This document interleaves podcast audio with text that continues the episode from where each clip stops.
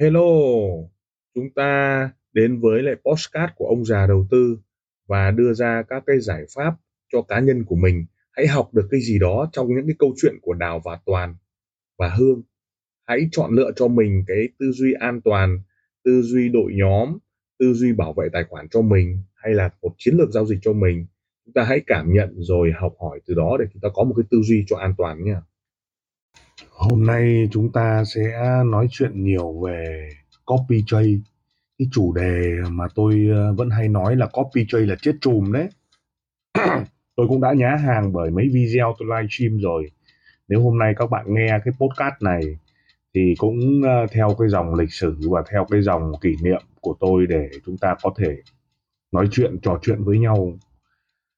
Trong cái video đấy chúng ta cũng nói nhiều về những cái kỷ niệm cũng như là những cái cách mà chúng ta nhìn nhận copy trade.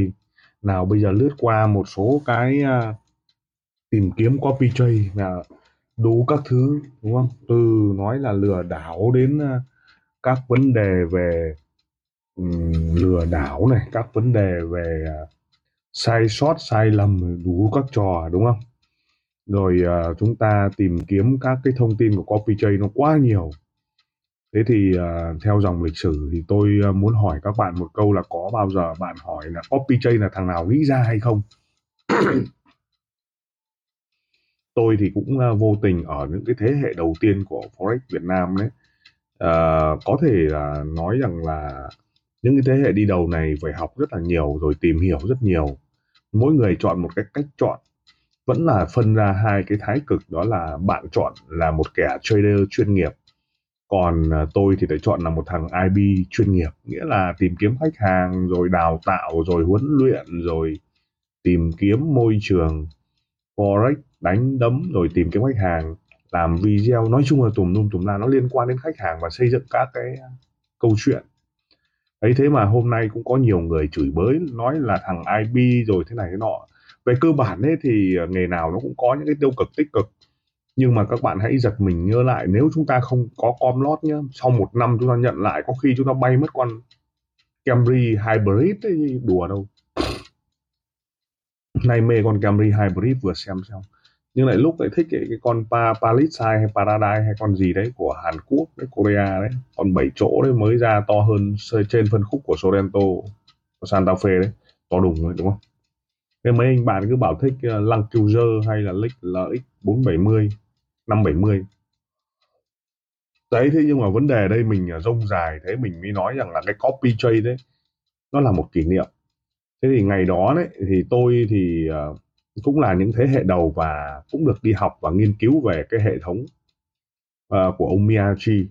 Tôi kể các bạn nghe một câu chuyện, đó là ông ấy đưa tôi đi học về Forex và tôi tham gia rất nhiều các dự án.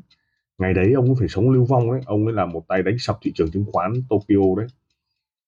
Chỉ số Niken 225 ấy. Sau này tất cả những cái tài liệu các bạn tìm vào vụ Livedoor với lại cái vụ biển thủ quỹ rồi đánh sập rồi lừa dối nhà đầu tư rồi các thể loại, đúng không ạ? Nó giống như là một Trịnh Văn Quyết ở Việt Nam, kiểu như vậy. Nhưng ở Việt Nam nó thế, nhưng mà ở nước ngoài thì nó có cái tù về tài chính. Với lại các vấn đề về tài chính thì nó có những cái luật mà nếu nộp đủ tiền với các thứ thì nó sẽ có giới hạn 5 tù hoặc là lưu vong hoặc là như nào đó. Thì ông Miyachi là một trường hợp như vậy. Thì sang Việt Nam thì cũng không hiểu là vì sao lúc đấy ông ấy tìm tôi và ông ấy mua công ty của tôi. Rất nhiều các công ty ông ấy muốn mua, ông mua thì nó không có duyên. Tại sao lại mua được công ty của tôi? Lúc đấy tôi xây dựng cái tài chính thế giới. Một cái website và tin tức ngày xưa muốn đọc tài chính ấy là các bạn phải biết là phải gõ password username mới mở được màn hình. Thế tôi phải làm cái đó và có những nhân viên ấy chỉ ngồi và chờ trong website tìm kiếm tin tức, dịch viết các thứ, đẩy nó lên mạng và làm chiến lược. Bởi vì ngày xưa hiếm chiến lược lắm. Thế muốn vào xem thì phải username, password và số điện thoại. Thế thì lập tức là các bạn ấy có rất đông khách hàng. Tôi nhớ có những ngày nó phải có 200-300 số điện thoại, 500 số điện thoại một ngày. Thế các bạn bảo làm sao mà người ta không giàu, người ta không kiếm được tiền, đúng không? Thế thì ông ta đánh giá tài chính thế giới là một cái doanh nghiệp trẻ, gồm rất nhiều các bạn sinh viên cũng như là tôi tìm kiếm nó và đưa ra các thông tin để PR marketing dựa trên các yếu tố là phục vụ khách hàng. vì ông mua và sau này được đi Nhật rồi tham gia các dự án ấy, rất nhiều.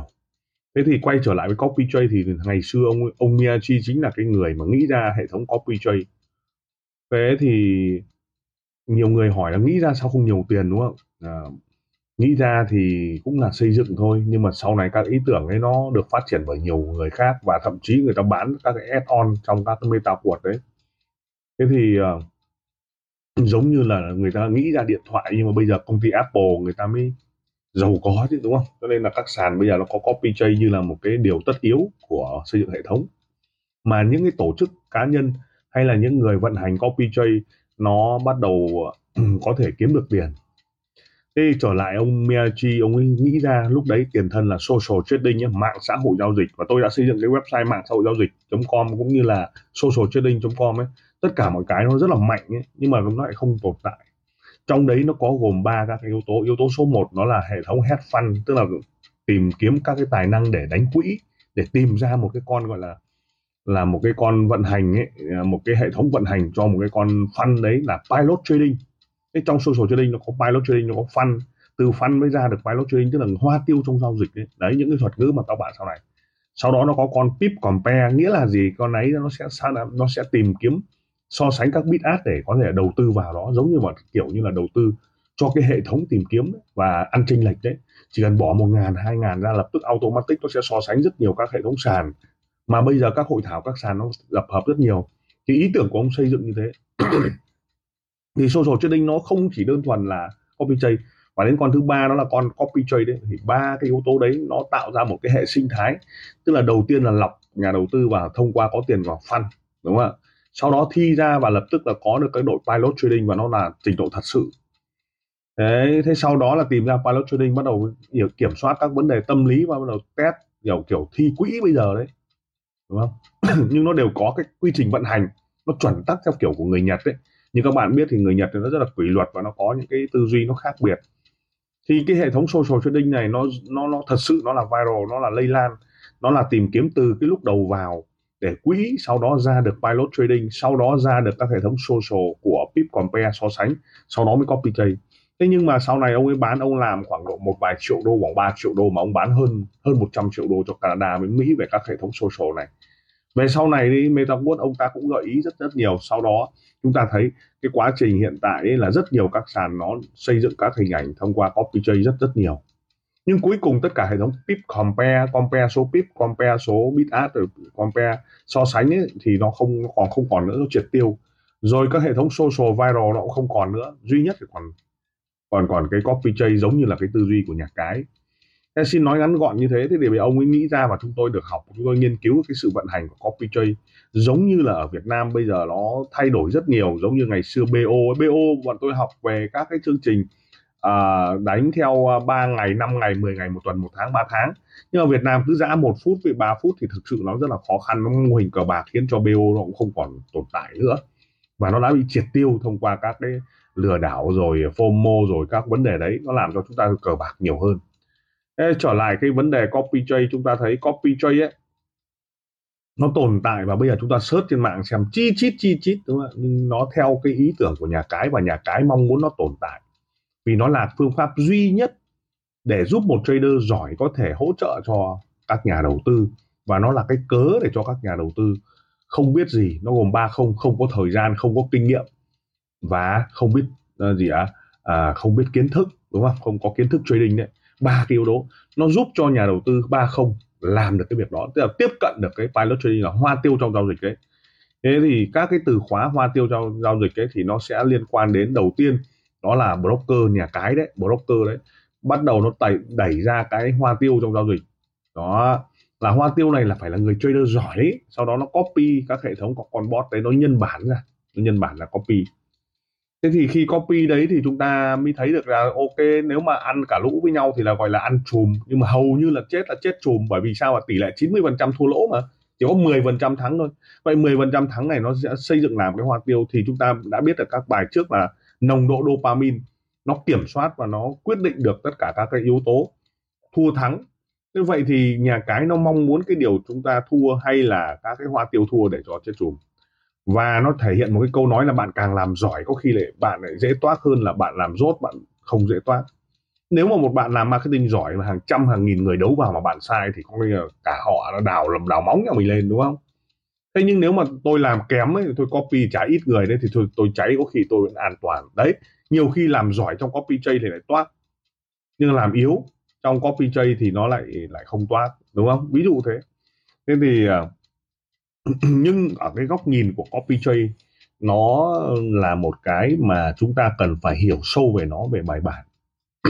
Về bài bản để vận hành copy trade không chỉ đơn thuần nó chỉ là một cái mảng rất là bình thường. Khi mà tôi có 500 đô tôi đánh, nếu lãi là tôi ăn chia với khách hàng, đúng không? Và các khách hàng có 10k hay 5k đấu vào cái tài khoản 500 đô đấy, hay là tài khoản 1.000 đô, các anh em là có 30.000 đô, 50.000 đô, 100.000 đô đấu vào đó. Tôi đánh 0,01 của 5k 500 thì cái tài khoản 5.000 nó sẽ là 0,1, đúng không? Nó nhân 10 lên, cứ theo nhân 10 của cái việc là số vốn. Tôi có 1.000, bạn có 10.000, mà tôi có 1.000 tôi đánh 0,01, bạn có 1.000 thì chắc chắn là bạn sẽ đánh 0,1 rồi, 10.000 là đánh 0,1. Cứ như vậy nó nhân lên theo tỷ lệ, và tất nhiên lãi thì phải ăn chia theo cái tỷ lệ pilot trading quy định rồi đấy. Thế nhưng mà chúng ta thấy cái vận hành thế, nếu nói thế thì dễ quá, đúng không? Bây giờ giả sử cái tháng này chúng ta đang đánh 500 U lên gấp đôi 1.000, và nếu các bạn đấu cái tài khoản to là các bạn sẽ x2 giống như chúng tôi, hay là giống như một hoa tiêu. Thế nhưng đời đâu phải như mơ như vậy, cho nên chúng ta cần phải hiểu sâu. Ai cũng nghĩ như thế, đúng không ạ? Thế có những bạn đánh 500 U rất giỏi, nhưng khi đấu vào copy đúng cái hôm đấy để toát, đúng không? Không kiểm soát được. Tất cả nó là yếu tố tâm lý mà chúng ta đã được học, và cả yếu tố dopamine chúng ta đã được học. Nhưng copy trade nó là một trong những công cụ hoành tráng nhất, đẳng cấp nhất, tuyệt vời nhất để các cái đội nhóm họ làm. Họ sẽ PR marketing là với cái tỷ lệ copy trade bạn không cần phải làm gì cả. Bạn chỉ cần nộp tiền vào và chờ thu nhập thụ động thôi. Đấy là một câu FOMO mà ai cũng thích, cũng sướng, cũng mê, đúng không? Nhưng mà không phải như vậy. Cho nên chúng ta phải kiểm soát rất rõ ràng. Và cái hồ sơ của cái pilot trader, của hồ sơ của người trade ấy, thì bắt đầu người ta lục lọi, người ta tìm kiếm xem ông ấy đánh như thế nào, phong cách gì. Và đặc biệt nữa là người ta xem phong cách đánh cộng với người ta tính toán được các cái cách đánh đấy, thì người ta bắt đầu mới check cái history. Thế thì tài khoản 500 U hay 1.000 U đánh cứ lên là mầm, đúng không? Lãi. Thế thì trên thế giới nó có rất nhiều các cái chiêu trò của copy trade. Ví dụ giả sử tôi muốn copy trade, tôi đánh một tài khoản 10.000 lên 12.000, đúng không ạ? Ví dụ như vậy. Thực ra 10.000 lên 12.000 chỉ ăn được 20% thôi, đúng không ạ? Trong vòng 1 tháng hoặc 1 tuần hay 3-4 ngày là tôi đánh lên được. Đánh cấp tập xong tôi rút ra thôi, đúng không ạ? Thế thì 10.000 đấy tôi rút một phát luôn hết cả lãi cả gần gốc, có tôi để lại 1.000 đô. Vậy 1.000 đấy thì liên tục chúng ta nhìn thấy cái tỷ lệ lãi của nó là 200%, đúng không? Ví dụ lên 1.000 lên 2.000 ấy, đúng không? Lên 1.000 lên 2.000 là chúng ta nhìn thấy nó đã lãi 2.000, đúng không? Tức là x3 lần, x2 lần tài khoản rồi. 1.000 gốc cộng với 2.000 lãi là 3 lần ấy. Là chúng ta sẽ có 3.000 trong tài khoản. Và lúc nào chúng ta cũng nhìn thấy đẹp và cái hồ sơ và cái history đấy. Tất nhiên một số bạn sẽ nói rằng là nó sẽ có được history, nhưng xin thưa rằng là các hệ thống là nó có thể làm được hết trong các cái chương trình của công khai các cái vấn đề copy. Thế thì khi mà các cái số liệu đấy bắt đầu chúng ta bắt đầu đánh lên, chúng ta sẽ xem được các cái phương pháp. Thứ nhất, có những người theo phong cách kỹ thuật là đáy và đỉnh, có những người sẽ theo phương pháp breakout, có những người theo Ichimoku, có những người theo ADX và RSI, có những người theo tỷ lệ vượt mua vượt bán, đúng không? Đón đáy đón đỉnh, có những người mua đỉnh bán đáy, có những người theo cái phương pháp chốt theo kiểu của tôi. Nhưng vấn đề ở đây là tỷ lệ gồng của các cái hệ thống là nó có. Nếu trong trường hợp chúng ta không kiểm soát được các yếu tố này, lập tức là chúng ta sẽ bị FOMO và bị hoài nghi hoặc là bị lừa đảo trong cái vấn đề này. Vậy trong cái thời gian tới đây chúng tôi sẽ triển khai các cái mô hình để mà chúng ta biết được copy trade phải vận hành như thế nào sẽ tốt. Cũng giống như quỹ thôi, đâu có phải là một mình chúng ta chinh phục một cái quỹ, mua 100 đô, 200 đô, 500 đô một cái quỹ. Đây có những người ta làm 5-6 cái quỹ cơ mà để người ta vận hành. Rồi copy trade cũng vậy, đâu có phải là làm một cái đâu, chúng ta phải làm nhiều cái như thế nào, vận hành nó ra sao, các tỷ lệ đối với khách hàng ra sao. Thế thì có những người giữ được tài khoản đó rất nhiều, đúng không? Nhiều thời gian. Nhưng mà người ta nhìn copy trade không phải nhìn ở tỷ lệ phần trăm đâu, mà người ta nhìn ở khung thời gian, khoảng thời gian người ta đã giao dịch và đã vận hành dựa trên các yếu tố. đối chiếu, đúng không? Giống như là báo cáo tài chính đấy, chúng ta nhìn đấy để chúng ta phân tích được xem cái chiến lược của họ ra sao. Như các bạn đã biết đấy, thì copy trade ấy, nó giống như là một cái hỗ trợ cho các cái khách hàng, đúng không ạ? Bao gồm không có thời gian, không có kinh nghiệm và không có kiến thức, để 3 không đấy giúp cho nhà đầu tư đấu vào cái pilot trading. Và khi đấu vào pilot trading đấy, nếu trong trường hợp mà vô tình chúng ta kiếm được lợi nhuận vài tháng mà chúng ta không rút ra, chúng ta cứ để đó mà chúng ta không kịp rút ấy, mà nó cháy ấy, là chúng ta cũng cháy rụi luôn.